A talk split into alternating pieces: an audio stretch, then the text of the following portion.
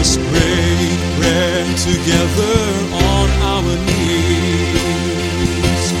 Let us break bread together on our knees.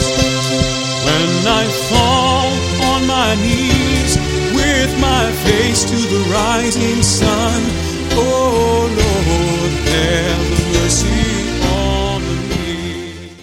Welcome to Words of Inspiration with your host and teacher, Audley McLean. And now let's hear from Audley. And I know that you are prepared to join me in a word of prayer. Father, we pray today for the continuing needs that we have. We thank you for answered prayer. We thank you, Father, for your goodness and mercy. We thank you for your blessings. We thank you for your provision. Our God, we thank you for bringing our director through his heart surgery. We ask you to bless Danny Thomas as he recuperates. Father, we rededicate our lives to you today so you might use us, make our lives a blessing, help us to shine light in the darkness of our world. We pray in Jesus' name. Amen. We continue to talk about wells today.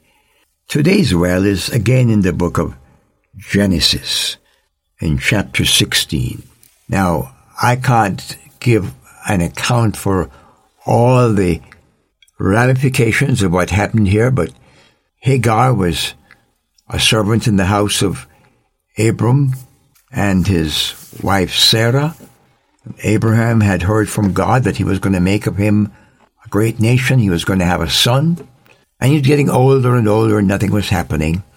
And so his wife made an offer, a suggestion, as was the custom in those days, by the way, for the hired woman to be used as a child bearer for the barren mistress.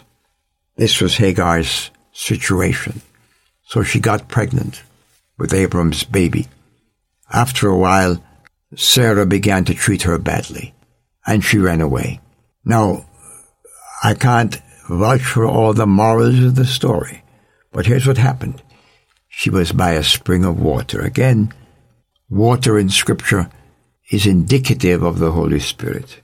And so she was rescued and went on back to live with Abram and Sarah, where Ishmael, her son, grew up. I don't know what your circumstances are today, nor what or whom you are running from. But may I suggest to you that there is a fountain of living water. There's a spring near you. There's a well. But God wants to start in your life. I don't believe it's the end of the road.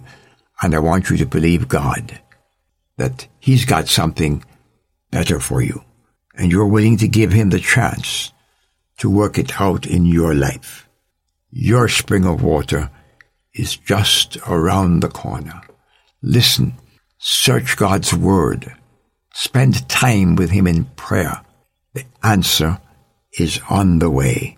The healing, the job, the family relationship, the search for a mate, or it may be that you're just in the wrong place doing the wrong thing and you need to have a refreshing well of healing and restoration, confessing to God your failure and asking Him to restore the joy of your salvation. This is all possible because God loves you. Christ died to save you. Give it all to God. Hand it over. He can handle it. God bless you. See you again tomorrow. I've wandered